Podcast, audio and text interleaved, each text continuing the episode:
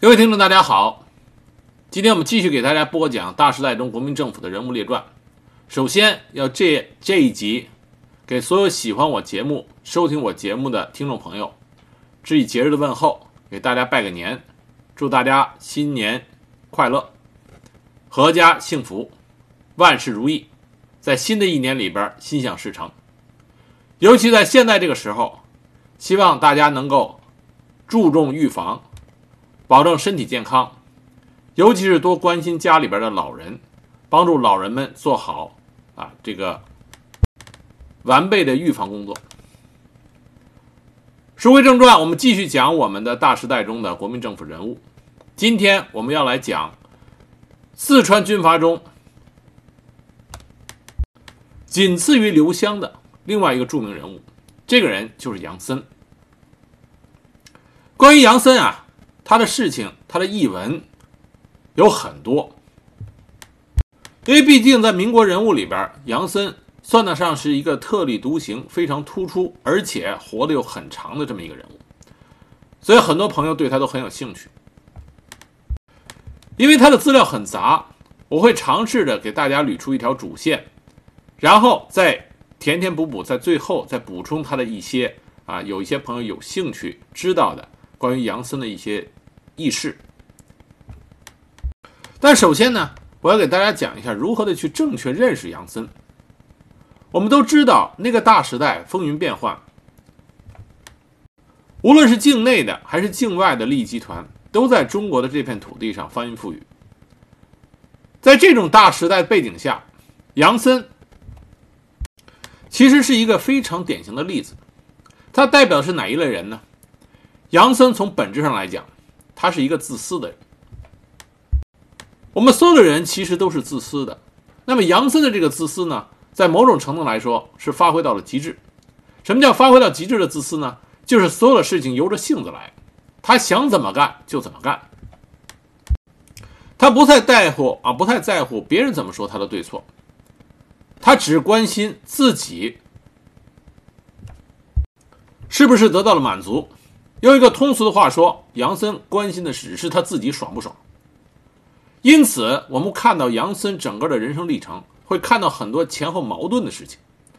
但如果我们真正认识到杨森他处理这些事情的时候，就本着自己的目的、自己的心愿和自己的利益，那么很多事情就不难解释了。他的这种活法，也是那个特定的历史环境造成的。但是搞明白杨森到底是个什么样的人，对我们有很大的借鉴意义。因为在我们现在这个时代很难能看到这种活法，但那个时代可以看到，我们就可以通过杨森来明白如何的正确的去评价一个人到底他的真心是如何的。我们这里要说一个题外话，就是关于如何定义民族英雄，如何定义一个爱国者这么一个事情。因为爱国、热爱中华民族有两种人，一种人是把国放在己之前，另外有一种人是把己放在国之前。这怎么说呢？就是有人是为了自己的名节而去爱国，因为这样的话，他就会扮冠以民族英雄、冠以爱国者的这个称号。至于他自己的名节来说，是有莫大的好处的。那么，另外一些真正的爱国者，他是把国家民族放在他自身之前，不是为了自己的名节、为了自己的名气、为了自己的名声而去爱国，而是真正的为了国家和民族去着想，这才是真正的民族英雄和爱国者。但是很可惜，如何区分这两种人是非常难的，因为区分这两种人真正的世道时，就是生死，只有在生死面前。才能把这两种人真正的、彻底的分别开来。这位是为什么在我们华夏民族历史中，像文天祥，这是真正的民族英雄，因为在生死面前，他选择了民族大义。这也是为什么像洪承畴这样有才能的明末精英，却在最后成为了汉奸，因为他过不了自己生死那一关。他的所谓的民族大义为国捐躯，那都是口头说的。他始终是把自己的名节放在了国家之前。从本质上来讲，把自己放在国家民族大义之前的这些人和杨森没有太大的区别，都是自私为己。只不过杨森他活得更加直接罢了。但这么讲，并不是说杨森他是一个不需要批判对待的人物。正是因为杨森是赤裸裸的为他自己着想，所以必然在他的人生履历中出现对他人的残酷和冷血。因为他的位置，他所担当的社会地位，这就必然会造成他从自己出发，对损害他利益的人进行无情的打击。这是要值得批判的啊！这是需要批判，要批判认识才才是正确。这就是我一直强调的，要客观而公正的认识历史人物。那回过头来，我们来讲杨森。杨森是四川广安县人，出生在1884年2月20日。他原来的名字呀，听上去非常秀气，叫做舒泽。舒是淑女的舒，泽是毛泽东的泽，叫舒泽，又名伯坚。杨森是他后来改的名字。杨森这一辈子名气最大的。就是他有公开的妻妾十二位，子女共有四十三人。关于他这个畸形的婚姻啊，也是在民国都是被传为奇葩的婚姻。我们在讲杨森最后的时候会跟大家说一下。杨森一共兄弟姐妹五人，他排行老大，下面还有两个弟弟，两个妹妹。老二在川军中当过旅长，老三在他的二十军，在杨森的二十军第九师当军需主任。两个妹妹都嫁给了。杨森的嫡系部队二十九军啊，二十军的军官啊，二十军的军官啊，他老三是他三弟是在他的二十军第九师当军需主任。杨森的父亲是一个学武的生员，是个武生，他练武一辈子也没有当上将军，就有些灰心，所以他不让杨森习武，反而把杨森送到私塾去读《古文观止》和四书五经，后来还让杨森上了广安县的紫金小学和顺庆府中学。但是杨森看见他的堂兄弟们都在练武，因为他们世家有着传统练武的传统，所以他自己也很感兴趣。他自己也很喜欢骑射，就偷偷的和这些堂兄弟们学。因此，杨森是一个文武全才，自小习武，身材魁梧，身体很好。他这一辈子都喜欢体育，这也不无关系。那当然跟他长寿呢也有很大的联系在里边。杨森中学的时候，他的中学老师就是后来新中国著名的民主人士张澜。在中学的时候，他就受到过新派思想的启蒙。中学毕业以后，杨森考取了清廷设在成都的陆军部陆军速成学堂，在这里他参加了孙中山领导的同盟会。后来当了四川省省主席的王灵基，也是刘湘重要的部下王灵基，这个时候是杨森的老师。四川的军阀呀很有意思，也可能之前这个人在那个人之上，但后来呢搞不好，原来在之上的人呢成为原来在他下边那个人的啊部下。王文基当老师的时候，那么杨森的同学都是谁呢？刘湘、唐世尊、潘文华、王丹旭，这都是后来四川军阀中的举足轻重的人物。这个时候他们在一起，因此我们也说啊，四川军阀后来叫速成系。速成系就是是以刘湘和杨森为首的这一批，来自于四呃四川陆军部所设的陆军速成学堂的这批这批人。一九一零年，杨森在陆军速成学堂毕业，被派到成都附近的新军当排长。四川爆发著名的保路运动，在这个时候，杨森是陆军第十七镇第六十八标前队队官。那么杨森的队官下边。他的几个部下就是比他低一级的这几个官员啊，这几个军事主官都谁呢？唐世尊、杨国桢和刘湘。刘湘这个时候啊，官阶比杨森低一级。因此，我们说杨森和刘湘两个人建立私人关系啊，是很早的事情。但是杨森和刘湘一直都是尿不到一个壶里。为什么这么讲呢？性格不同。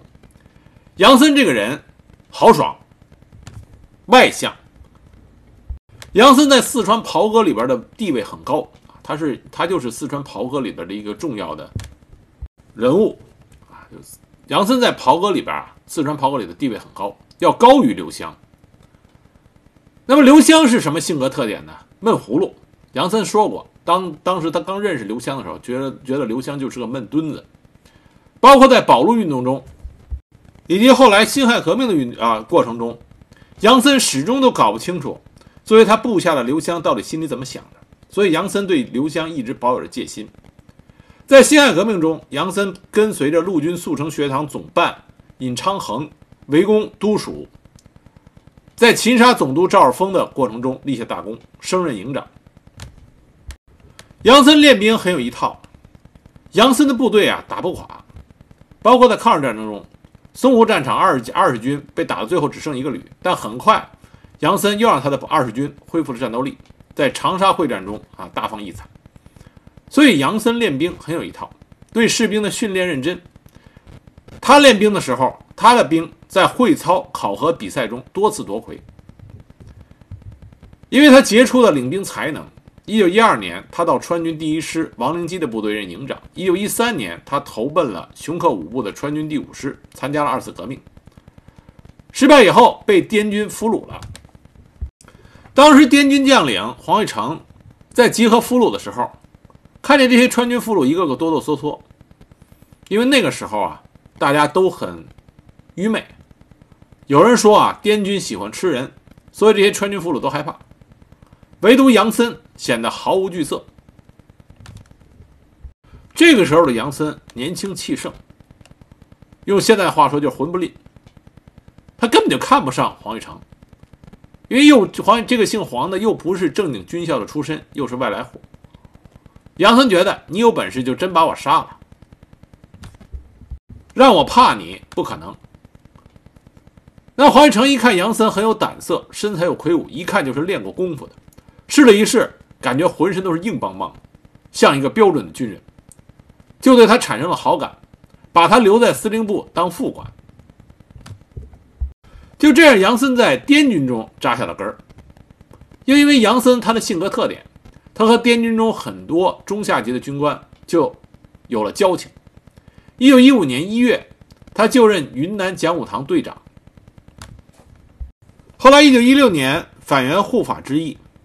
杨森就任护法军第一军军部参谋，这个时候他和谁共事呢？就和我们共和国新中国元帅第一人朱德朱老总共事，两个人在这个期间结下了比较深厚的友谊。杨森这个文人有一个特点，就是他认为真的跟他是朋友、真的对他好的人，他是投桃报李啊，真心相待的。这么后后边会讲他和朱德有后事，后边的发生故事。一九一七年八月，杨森就任靖国军第二军参谋长、靖国军总部参谋长。一九一八年初，他随着滇军靖国军入驻回川，任泸州靖国清乡司令兼独立团团长，在泸州一带驻防。一九二零年，杨森看见川中各路军阀，川人啊，川人的精神将领。为了将前系和滇军军阀赶出四川，连成一线，在这种情况下，杨森很聪明，他马上转投川军，任熊克武部的旅长。一九二一年，刘湘任川军总司令兼四川省省长，杨森任第九师师长兼川南道尹。泸州、川南这个地界这个时候就是杨森说了算。那么，杨森这个期间就和共产党发生了交集。那么，共产党和杨森发生来往是谁呢？就是共产党早期的理论家和宣传家恽代英、萧楚女。杨森支持恽代英创办了马克思主义研究会，并且支持恽代英成立社会主义青年团。他允许共产党员和进步人士在他的辖区之内活动。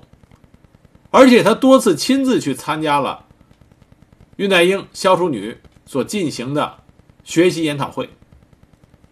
在这研讨会上，他还碰见了民国奇女子胡兰奇。台湾胡兰奇后边还有后事，我们好后边再讲。这个期间呢，杨森的面目还是非常进步的啊，非常进步。但是他暗地里已经和直系军阀吴佩孚相互勾结。一九二二年五月，刘湘兵败，辞去川军总司令，杨森任第二军军长。那么他就在吴佩孚的支持下，开始与第一军在万县、重庆、成都之间啊，成都之间展开拉锯式的内战。在这个期间，他曾经邀请他的好友朱德到他的第二军任职。那么朱德因为不满国内的军阀混战局面，一心想出国寻求真理，就谢绝了杨森的邀请。在朱德出国之前，杨森还为他设宴饯行，并说虚位以待，随时等朱德回来与他合作。在一二军之争中，杨森战败了，他逃往宜昌去依附吴佩孚。吴佩孚任命他为陆军第十六师师长，在一九二三年九月五日授予他陆军中将衔，十月二十三日授予将军府森威将军。一九二四年二月，杨森得到了吴佩孚的支持。率部反川，三月八日加上将衔，兼任四川前敌总指挥。在吴佩孚的有力支持下，杨森卷土重来，占领了重庆，而后又攻克了成都，将熊克武等逐至川南。五月份任四川的军务督办，成为北洋政府在四川的代理人。在这个时候，杨森的事业在四川达到了顶峰。那么杨森就喊出了建设新四川的响亮口号，推行新政：一、修建马路；二、开辟公共体育场；三、成立通俗教育馆；四、提倡朝会等措施。杨森的新川政啊，可以说可以算是在当时啊，独树一帜，别出心裁。他其中有一些进步的措施，可以是说是上是历史进步，对四川的发展有所帮啊有所帮助。但是他还有很多，因为这完全是杨森拍着脑袋自己想出来的，随心所欲，所以他还有一些新政，完全听起来做法横蛮不讲理。我们先说他正面的一面啊，就是他对成都的建设和文化风气有很大的贡献。他请了很多当时新文化运动的先知先觉者去负责教育，比如之前我们就提到与他有合作的恽代英、萧楚女。在他的住房地、他的管辖区内，开办了很多通俗教育馆、通俗讲演会、图书馆、巡回文库。他对通俗教育的重视程度，到现在来看依然是令人吃惊的。他的房区内各种的戏剧活动、各种改良的书场、运动场、陈列馆都很多。而且为了发展四川的实业和工业，他聘去了很多的工程师，也聘去了很多文化人，帮助四川发展自己的文化。另外还有很多体育专家，杨森对体育一直是情有独钟。另外，杨森禁止缠足赌博，提倡卫生，提倡全民体育运动，增强体质，这些都是比较正面的东西。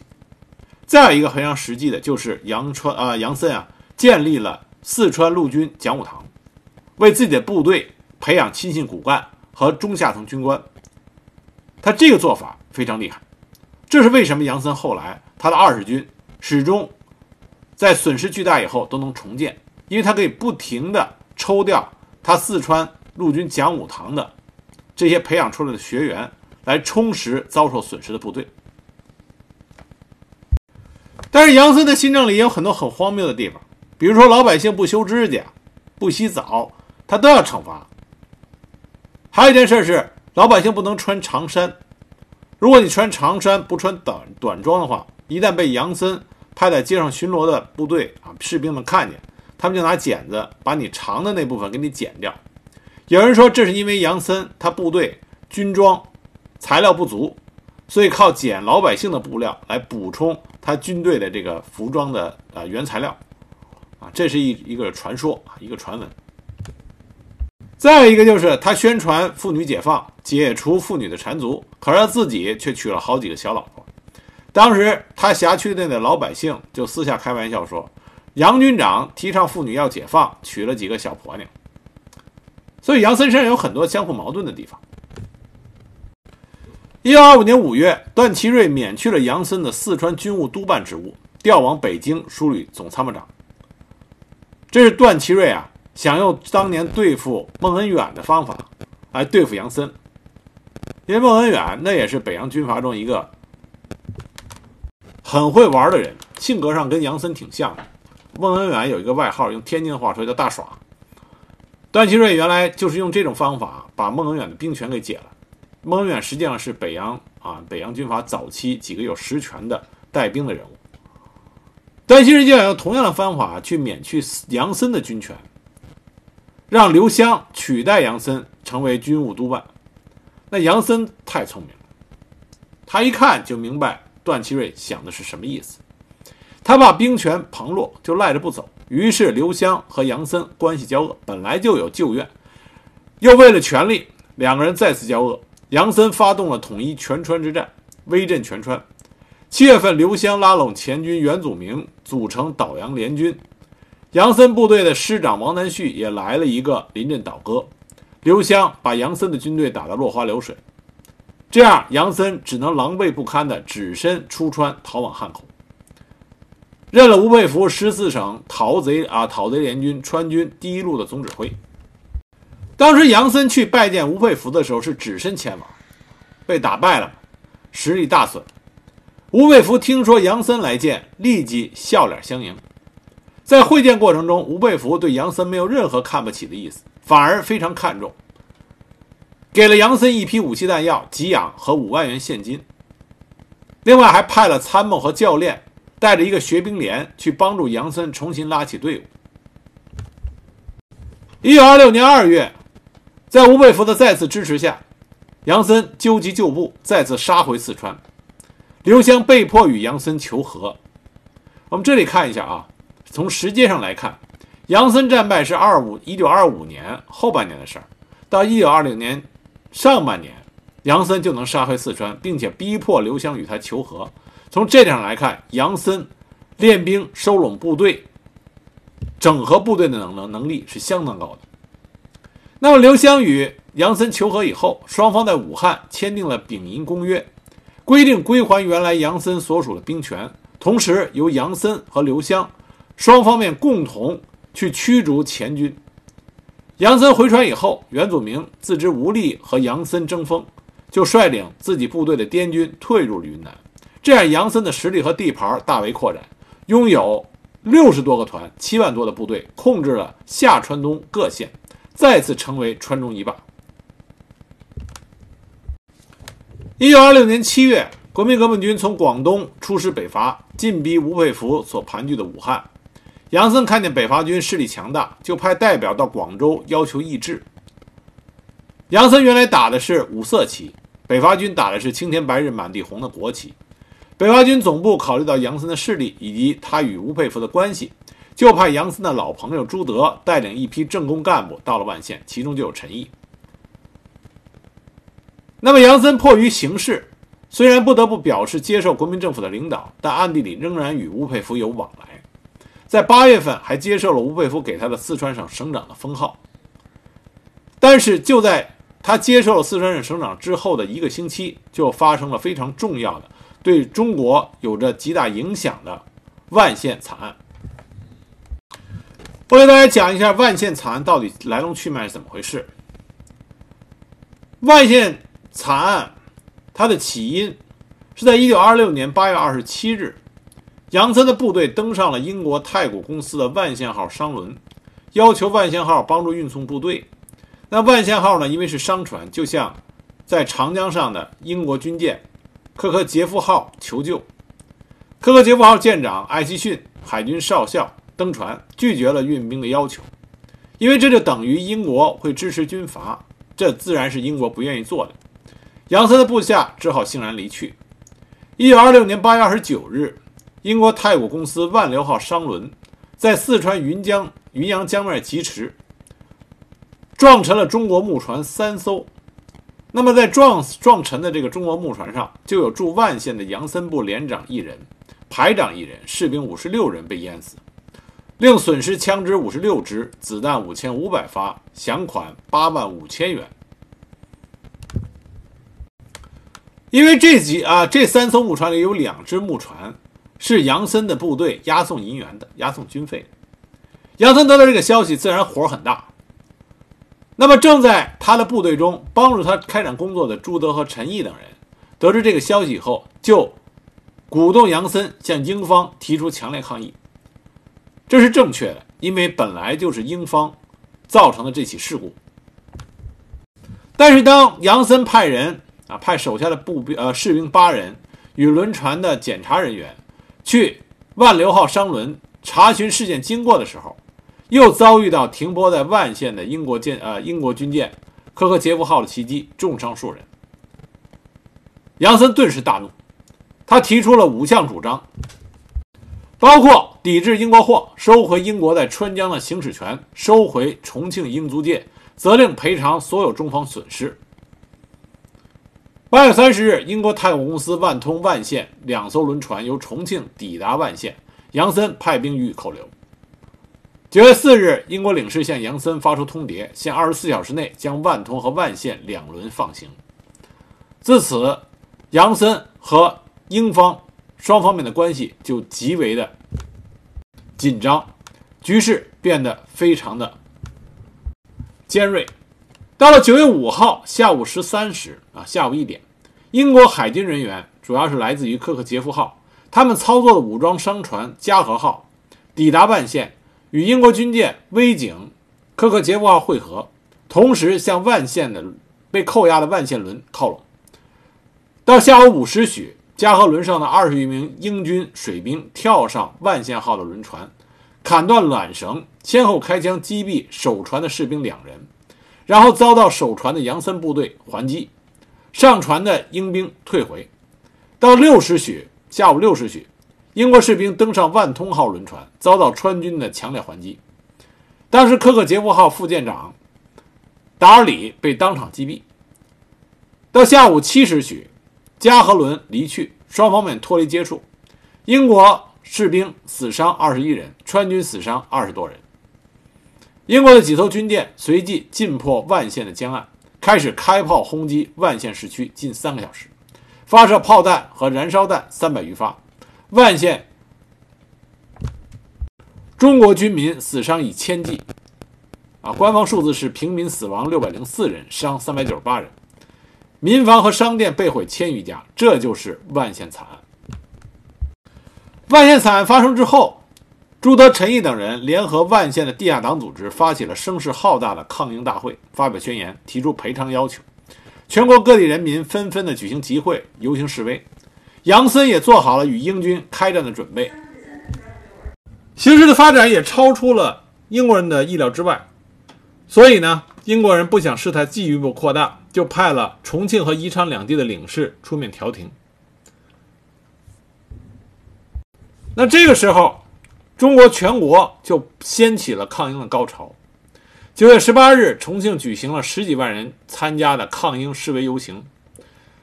在四川的众多城市，乃至全国的上海、北京、广州、武汉、长沙这些大城市，都成立了万县惨案后援会、国民学耻会，声援万县人民的爱国斗争如火如荼。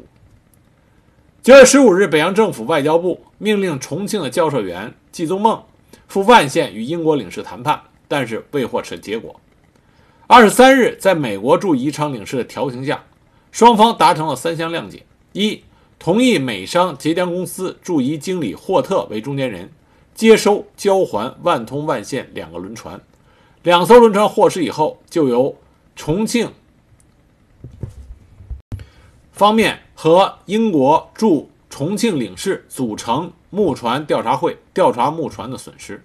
二，英方保证英国军舰今后在行驶的时候没有敌对行动。三。双方面均声明保留赔偿要求，另外再进行交涉。九月二十三日，杨森秉承吴佩孚的意思，下令释放了万通、万县两个轮船，并采取行动为反映示威行动啊降温。当然，这在正史里被称之为在万县惨案之后掀起的群众性的抗英爱国斗争被封建军阀的妥协政策所断送，啊所断送。但这个。是不正确的一个评啊一个评价，为什么呢？因为目的是在于什么？当时以杨森的义军之力，乃至以中国的一国之力，是不是能跟英国甚至说所有的这些西方列强展开一次大规模的武装对抗呢？答案依然是否定的。现实是残酷的，对英国人的这种抗争，能得到现实上最好的结果，就是赔偿和对英国在中国领土上的那种耀武扬威会加以节制。杨森虽然放了两艘轮船，但是很明显他心有不甘。九月七日，就在惨案发生后不久，他就已经将万县的关山公墓。辟为九五烈士陵园，成立九五公园事务所。后来两年以后，在杨森的推动下，万县的商务局决定在九五公园修建九五纪念碑。万县惨案呢，是典型的杨森的作风，就是事儿到面前干了再说。在当时的中国，敢于和英国直接。发生武装冲突，没有几个人，没有几个，杨森就是其中之一。那么万县惨案之后，朱德去武汉联络杨森议志的事宜。十月二十五日，北伐军总部委任杨森为国民革命军二十军军长兼川鄂边防司令，委任朱德为党代表。朱德曾经是杨森的党代表。在杨森之后，四川军阀也纷纷易帜。刘湘成为国民革命军第二十一军军长，赖新辉二十二军军长，刘成勋二十三军军长，刘文辉二十四军军长，邓锡侯二十八军军长，田颂尧二十九军军长。时间进入二一九二七年，我们知道一九二七年国民党的各派势力都开始纷纷的密谋反共。三月份，吴佩孚秘密派人来找杨森，策划暗杀朱德的事情。杨森当然知道朱德已经是共产党人，他也害怕自己的部队被朱德所赤化，不愿意长期留朱德在自己的部队里。但是杨森这个人很重视个人情谊，他对朱德仍以友谊为重，对朱德采取不杀政策，而且还拿出十万大洋来，请朱德带着他原来率领的那套政工人员，以到武汉参观学习为名礼送出境。那么朱德也从侧面了解到。杨森和吴佩孚的来往，知道自己留在万县，无论是对自己还是对手下的这些共产党干部都非常危险，就离开了二十军。那你说杨森是同情共产党吗？他不是。在杨朱德走了以后，杨森把二十军中有革命倾向的官兵二十三个人通通枪毙，包括自己的侄儿第九师师长杨汉玉也被关押起来，后来调任军部副官长，剥夺了军权。所以杨森这个人啊。不是一个以大局或者说以一个集团的利益来考虑问题，他不是这样的，他完全靠考虑是自己。我自己觉得这是我朋友，我要对他够意思，那么我就对他好。主义和信仰在杨森的眼里是不值一文的。一九二七年四月十八日，蒋介石在南京成立了国民政府，不但要与武汉国民政府唱对台戏，还出兵攻打武汉国民政府。他任命刘湘为第五路总指挥，杨森为第五路前敌总指挥，电令杨森率部出川进攻驻扎在鄂西的武汉政府主要武装力量唐生智的部队。五月五日，杨森的部队自万县东下，九日进驻宜昌，十四日进驻荆州，二十一日进驻仙桃镇，就是今天的仙桃市，直指汉阳。六月八日，唐生智集中兵力反击，包围了仙桃镇。杨森的部队因为战线过长，兵力分散，处处挨打。六月二十日，终于全线崩溃，逃回宜昌，部队伤亡惨重，第九师几乎全军覆没。刘三啊，刘湘看见杨森仙桃镇大败，趁机就进驻万县，打算封锁夔门，不让杨森败军入川。刘文辉和唐宋呃田颂尧看见刘湘的后路空虚，又打算趁机进攻重庆，刘湘不得已回师保老窝。这样，杨森才于六月二十六日返回万县。从此，杨森就祭奠上刘湘对他的这个抄后路的仇。两个人旧债未清，又添新账，冤仇就越结越深。一九二七年七月，吴佩孚走投无路，逃到四川。一入川，杨森就亲自到奉节迎送啊迎接吴佩孚进入白帝城。此后的几个月，他不顾全国各地声讨吴佩孚及国民政府的通缉令，又把吴佩孚接到万县。为此，南京国民政府于1928年1月1日明令免去了杨森本兼各职，委任杨的师长郭汝栋，就是后来我们解放啊解放战争中很多人都很有兴趣知道的郭汝瑰的堂哥啊，郭汝栋就是郭汝瑰的堂哥。那么当时国民政府就委任杨森的这位师长郭汝栋接替二二十军军长，这就引发了杨森与郭汝栋长达十来个月的争权混战。那么杨森最终大获全胜，而且还在一九二八年十月六日迫使蒋介石给杨森发出了免予查办的明令。那么在一九二六年到一九二七年间呢，杨森的周边啊，他和别人之间。有两件事情是截然相反的评论，我们这里给大家讲讲很有意思。一个呢是给杨森迎来了很高声望的，就是他对吴佩孚的知恩图报。我们前面讲了，在杨森打仗大败、只身投靠的时候，吴佩孚对他没有偏见，给予了大量的支持。那么杨森在吴佩孚被北伐军打败的时候，也不顾压力，亲自迎接吴佩孚。当时杨森迎接吴佩孚的时候，那是真的是真心实意啊！吴佩孚跋山涉水进了四川，杨森迎接吴佩孚的时候，准备的东西从长袍马褂、短装军装到妇女用的胭脂粉、肥皂、袜子、高跟鞋，应有尽有。跟随吴佩孚前来的幕僚和士兵，每人都预备一份儿。在南京政府对他施压，要求他迅速将吴佩孚押解来南京的时候，杨森的回电这么说的：“说森之老长官穷途来归，仅系游历性质，悠游临泉，绝无政治作用。森愿历任担保。”那么杨森对吴佩孚的这种有情有义，给杨森在全国的这些军事将领和政治官员的心里边。加了很大的分数，但是杨森在一九二六年到一九二七年间，又因为背信弃义，被另外一个重要的历史人物给记恨在心。而这个历史人物呢，一直是以忠厚的长者给我们大家的一个啊印象。可是对杨森对他的背信弃义是念念不忘。这个人是谁呢？就是建国新中国建立的时候，中国十大元帅之一。我党重要的军事指挥家刘伯承元帅。一九二六年，刘伯承根据中共中央的指示，发动了卢顺起义。当时刘伯承担任总指挥。卢顺起义是在四川的顺庆和泸州发动的。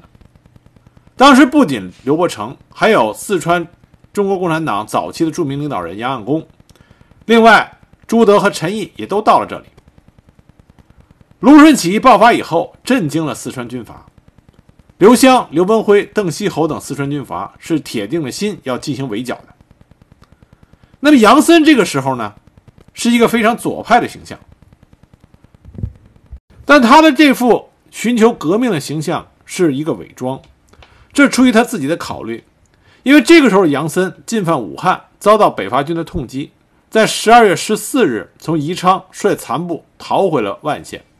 他实力大损，急需要得到补充，他就把他的心思打到了卢顺起义的这批武装力量的身啊武呃革命武装力量的身上。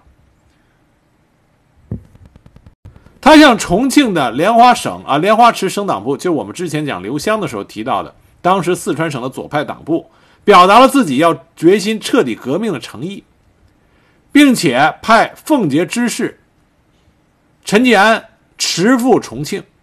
迎请杨岸公和省党部执行委员赴万县主持党务，而且为了装潢门面，杨森下令赶印了各种的革命标语，遍贴万县的各个路口，并且通令下川东防地十七县的知事赶至青天白日旗备用，迫不及待地成立了党务筹备处，并且电告给重庆的左派省党部，请求派员指导。还电邀刘伯承赴万县会商，而他的好友朱德已经先期一步到达了万县。和杨森商谈正欢。那么，对于起义军这边来说，刘伯承从军事角度来考虑，急需杨森的支持，因为毕竟敌众我寡，刘湘、刘文辉、邓锡侯等人来进剿起义军，起义军急需杨森的帮助，在背后进逼重庆，使得刘湘不能够全力攻打起义军，这样就给起义军有了一个回旋的余地。再一个就是，刘伯承希望杨森能够给起义部队粮食。弹药这些后勤的供给，因为起义部队这个时候弹药和粮食啊供给的很困难，得不到补充，正陷入困境。那杨森口头上答应的很好，说没有问题。他甚至电令自己的手下，在顺庆起义军进入他的啊辖地的时候接济粮饷。他的起义军表现的这么异乎寻常的热情，为什么呢？他甚至还让出了一些地盘为起义军补给军费。刘伯承到万县与他会商，所有的费用都是杨森出。在刘伯承于十二月二十六日到达万县以后，他请求刘伯承给四川省左派党部拍电报，说他决心彻底革命。但实际的实际上啊，杨森就是想改编起义军，将起义军的军事力量收归于自己的麾下，补充自己的实力。在起义军意识到他这个意图以后，离开了他的辖地，那么杨森翻脸不认人，没有给予起义军原来所答应的那些援助，无论是物质上的还是军事上的，这造成卢顺起义最后惨败，刘伯承只身逃出重围。而紧接着，刘伯承在卢顺起义中的重要的伙伴，啊，重要的同啊同志，就是四川的共产党领导人杨养公，在我们之前讲到的刘湘三三一事件中壮烈牺牲。卢顺起义的前前后后，是刘伯承元帅他的人生履历中最惊险的一幕，因为他是只身脱险，如果运气不好的话，也可能刘伯承。就会壮烈牺牲，因此刘帅对这段往事记忆犹新。那么后来在解放战争中，刘伯承拒绝杨森要求请求起义的这个啊请求，两次拒绝还是，这在后面我们会讲到。杨森在被恢复了二军军长职务以后，一心想找刘湘报昔日仇。一九二八年十二月十六日，杨森发出了讨伐刘湘的通电。二十二日拂晓开始进攻，结果连战皆败北。先出击的杨汉御师全部被缴械，长寿失守。一九二九年一月三日，全军败退梁山，继而败退达县，绕道宣汉，退守渠县。杨森的导流彻底失败，最后只剩下残缺不全的六个混成旅。下川东一带二十多个县的地盘，通通被刘湘占去，不得不寄人篱下，惨淡经营。但是刘杨森这种东山再起的能力很强。从一九二九年到一九三三年，杨森以渠县为基础，逐渐扩展了自己的势力，又恢复了拥有七八个县的实力。他手上真正的力量。啊，也就是军事力量还是二十军，他的嫡系部队二十军。杨森带兵啊，很有一套，带兵练兵很有一套。我们看他的部队里的配置就可以看出来，杨森的二十军没有副军长，他自己就是军长啊，只有他，他说了算。除了正常的军事单位的配置，杨森在他的二十军里还伴有军事干部训练大队，后来又改称为军事干部训练团。